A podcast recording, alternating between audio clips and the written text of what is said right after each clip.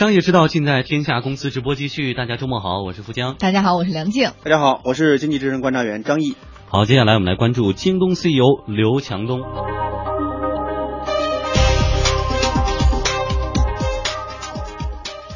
嗯，京东 CEO 刘强东呢，这几天也是频频的出现在这个娱乐版头条。对，很多头条，财经版头条也有啊。娱乐版头条呢是跟奶茶妹妹张泽天同学领了结婚证啊，还有一条也是呃出现在商业版的头条，就是。梁静给大家介绍一下啊，好，这是根据京东集团最新发布的财报显示，哈，首先说了一些数据，二季度呢，京东的净收入是达到了四百五十九亿元，同比增长百分之六十一，净亏损呢，相比去年同期略有收窄，为五点一亿元人民币。那么京东表现向好，不过有意思的是，董事会今年五月份的时候批准了针对公司董事长兼 CEO 刘强东的一项为期十年的薪酬计划，而这个计划内容是说在。今后的十年当中呢，刘强东每年的基本工资只有一块钱，而且。没有奖金，哎，所以很多网友调侃说，那这十年才十块钱，哎，现在的物价连杯连杯奶茶也都买不出来啊。当然了，这 CEO 肯定也不是白当的呀。刘强东还被授予了涉及两千六百万股京东 A 级普通股的购买权，涉及股票规模约占京东总股本的百分之零点九。在十年期限内，公司不得再向刘强东授予额外股权。电商业内人士鲁振旺认为，刘强东这么做对于。员工来说会有很好的激励作用，这个也是代表他一个态度。毕竟的话，他已经变成身家百亿一个富豪了，但是他在激励团队的时候可能会呃有更好的作用。其实呢，这样呃，每年拿亿元的薪酬的做法呢，真不是刘强东的首创。之前我们在节目当中也说过很多次，像呃，苹果创始人乔布斯，他呢是从呃拿这个亿元的薪酬开始，很多的世界企业的巨头，尤其是互联网企业也开始频频的效仿。比如说呃，这个谷歌的董事长施密特啊，CEO 拉里佩奇，这几年工资单上呢也都是只有一美元。嗯，科技行业一美元俱乐部的 CEO 们还包括特斯拉的马斯克、惠普的呃惠特曼、Facebook 的扎克伯格、甲骨文的拉里埃里森等等。拿甲骨文的拉里埃里森来说呢，从二零一零年开始，年薪变成一美元，而在此之前的十年，他总计十八点四亿美元的薪酬，让他成为薪酬之王。企业管理顾问张勇分析说，CEO 呢现在一般是分为两种类型，一种是职业经理人型的 CEO，这种人呢一般薪水比较高；还有一种就是创始人型的 CEO，对于他们而言，股份带来的激励则是更大的。CEO 作为纯的职业经理人，是加入到这个公司，是被董事会去聘任的。那么他的在他整体的这个薪酬里面呢，就是说基本的这个工资，还有年底的这个奖金占的比例会大一些。那么配给他的股份以及有股份所带来的这个分红呢，就会相对少一些。这是所谓职业经理人型的 CEO，像 Facebook 的这个扎克伯格啊，或者像 Google 那个拉里佩奇，因为他们本身就是这个公司的创始人。同时呢，就算公司上市，然后股份被稀释以后，但是他们个人所占的这个股份在公司里面也是有一定的这个权重的。所以他们的绝大部分收益实际是来自于他。因为在这个公司享受相当一部分的这个股份，给他带来这个收益比较大，所以呢，相对于这个来讲呢，他的固定工资部分和所谓的这个奖金部分，在它整体的这个薪酬当中所占的比重就会相对小一些。哎，你像我和张毅这样的新时代的优秀男性的代表哈，这个每个月的工资来了以后，主动交给家里领导是吧？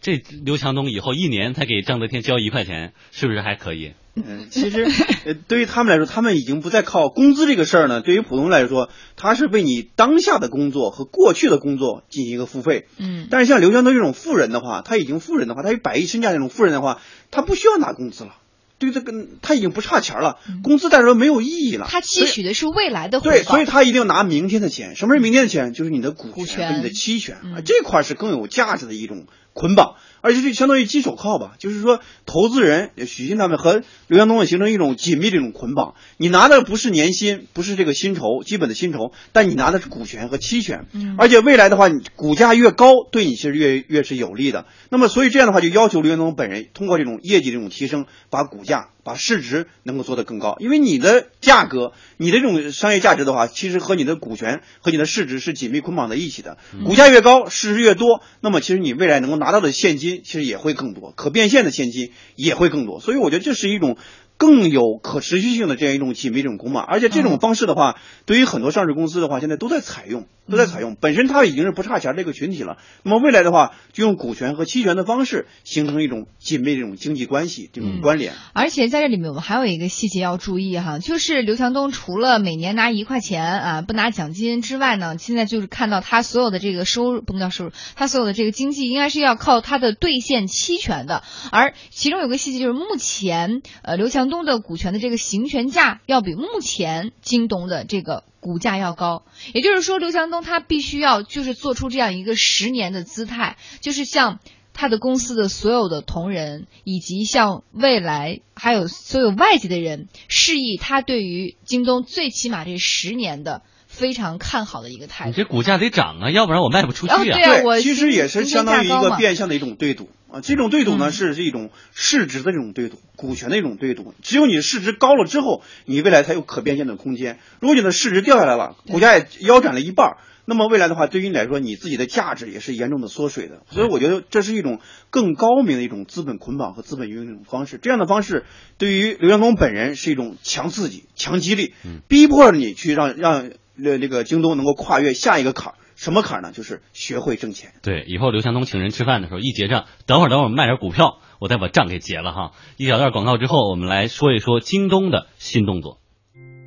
好，北京时间十八点四十三分，天下公司直播继续。那么在发布财报的同时呢，我们来看一看京东宣布成立的四大事业部啊，三 C 事业部、家电事业部、消费品事业部以及服饰家居事业部，分别由京东集团四位副总裁王孝松、严小兵、冯毅、辛立军担任事业部的总裁。并且呢，直接向京东商城首席执行官沈浩瑜汇报。嗯，京东集团方面也表示说，鉴于集团电商业务近年来取得的非常迅猛的发展，多个品类的业务规模日益壮大，并且已经成为各行业的市场领先者之一。为了进一步的提升组织效率，更加灵活、快速的顺应市场变化，京东呢进行了这样的事业部调整。电商业内人士鲁振旺表示说，这样一来，各个事业部都可以获得更多的自主权。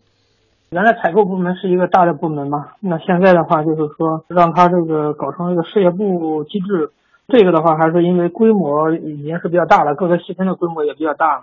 通过事业部的话，能够激活各个细分的类目的它的一个活力，包括在规模上面，包括在这利润方面，可能都要有一个具体的考核标准，而不是吃这个大锅饭。呃，这个各事业部它有一定的，比如说是这个财务啊。比如说是这个采购啊，比如说是这个整个运营啊，它都有属于自己的一些权利。这样的话，在现有基础上能够发展的更快吧，这还是它的一个初衷。京东最近呢动作频频，五月初，京东领投水果生鲜电商天天果园总额七千万美元的 C 轮融资。京东到家正式上线众包物流新模式，京东众包兼职配送员向消费者提供线下商铺的生鲜、超市产品、鲜花、外卖送餐等等各类的生活服务项目。六月份，京东在北京还有上海等六地限时上线青岛、三得利等品牌的原浆啤酒，全程采用京东自营的冷链配送。现在，京东又宣布以四十三亿元人民币入股永辉超市，并且获得百分之十的股份。再来看跨境电商方面，京东一季度已经上线法国馆和韩国馆，最近两个月呢又陆续上线了日本馆、澳洲馆和美国馆。京东副总裁李振广曾经在不久前的全球跨境电商大会上表示，京东发展跨境电商物流是一大趋势。我们也会把这种能力复制到中国电商这个业务上。那么那个总的来说呢，我们是希望能够提供从海外仓库啊到国内最后一公里配送的全套的解决方案，给到我们商家和消费者。我们来看哈，就目前我国的跨境电商的发展速度呢是非常的快的。二零一四年，我国的跨境电商进口交易规模是四点二万亿，同比增长百分之三十三点三。在近两三年的时间当中，二十多万家企业已经集中的涌现。互联网观察家魏武辉认为说，国内跨境电商市场潜力巨大，但是行业洗牌在所难免。玩家非常多，从某个角度来说是红海一片，但是从另外一个角度来说，它里面还没有出现寡头，所以说呃没有领导品牌。那么从没有领导品牌这个角度来看呢，又是个蓝海，所以这二十多万个跨境电商恐怕都将来希望的目标都是能够成为他所在这个行业的寡头。那么这个寡头的意思就意味着有很多跨境电商会死掉，嗯，或者是被并购掉。电商业内人士鲁振旺表示，京东最初最初呢从三 C 起家，现在主要是要往全品类迈进了。京东过去它是三 C 起家的，在四年的时间里面都在进行这个多元化，包括像服装啊、母婴啊、像图书啊，包括像这个食品啊，都是它的大类目了。未来的京东不可能只靠这个三 C 家电去发展，它肯定是多元化的一条路啊。这个你从这个三 C 走向多元化的话，肯定还是遇到很多的问题的。那下一步的话，它也是想通过这个事业部的方式，能够把各个类目都有力量去做好。嗯，还真是倒退个三四年，反正我个人的习惯还是电子产品从京东买。然后呢，我觉得跟淘宝最主要就是它这个质量或者正品可能是有保证的。淘宝一个个小卖家呢不太好鉴别，但是现在京东就越来越像淘宝或者说天猫商城了，什么都卖。它会变成另一个天猫吗？那我觉得，对于对于京东来说，下一步的发展的话，其实要解决一个战略的问题。过去的时候呢，我们看到，呃，战术上的一种勤奋不能掩盖战略上的一种懒惰。过去的时候，我们看到京东这种发展的话，其实包括这种自建物流这种方式，解决了最后一公里的这个配送的问题，解决了效率的问题。因为电商这个问题呢，其实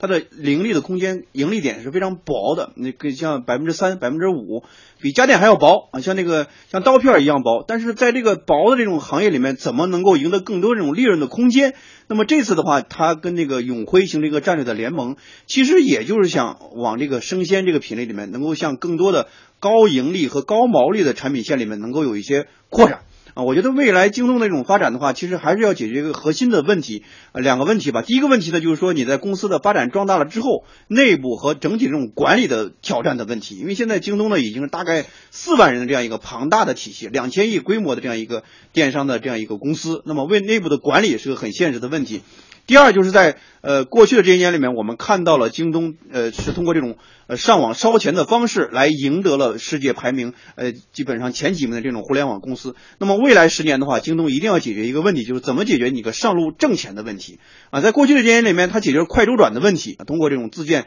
配自建物流、自建呃线下这种配送体系，解决这种快周转的问题。那么快周转之后，提升了效率，提升了效率之后，你怎么能够解决能挣钱的问题？我觉得这是京东和刘强东本人最大的一个挑战。虽然他自己也说啊，挣钱不是一个特别困难的一个事儿，但是对于挣钱这件事儿，对于电商来说，确实是个很现实的事儿，也是很现实的一个挑战和考验。京东和刘强东本人能不能把这个坎儿跨过去？其实我觉得还是需要很多的时间和这种呃更好的业绩去验证的。因为我们讲一个好的战略，好的战略就是你要讲清楚两个问题。第一个问题你现在是什么和未来是什么。现在的京东已经很清晰了，是一个自建的啊，以自建为主的 B to C 的这样一个电商的公司。那么未来电商，未来的。京东到底是什么？需要向外界进行一个告知。未来的话，我觉得应该是一个平台化的公司。嗯，而且京东呢，现在套路比较明显啊。我想做生鲜电商，我就投一个生鲜电商，然后跟我合作。我想做线下，那我就去投这个永辉超市等等线下的这些超市哈。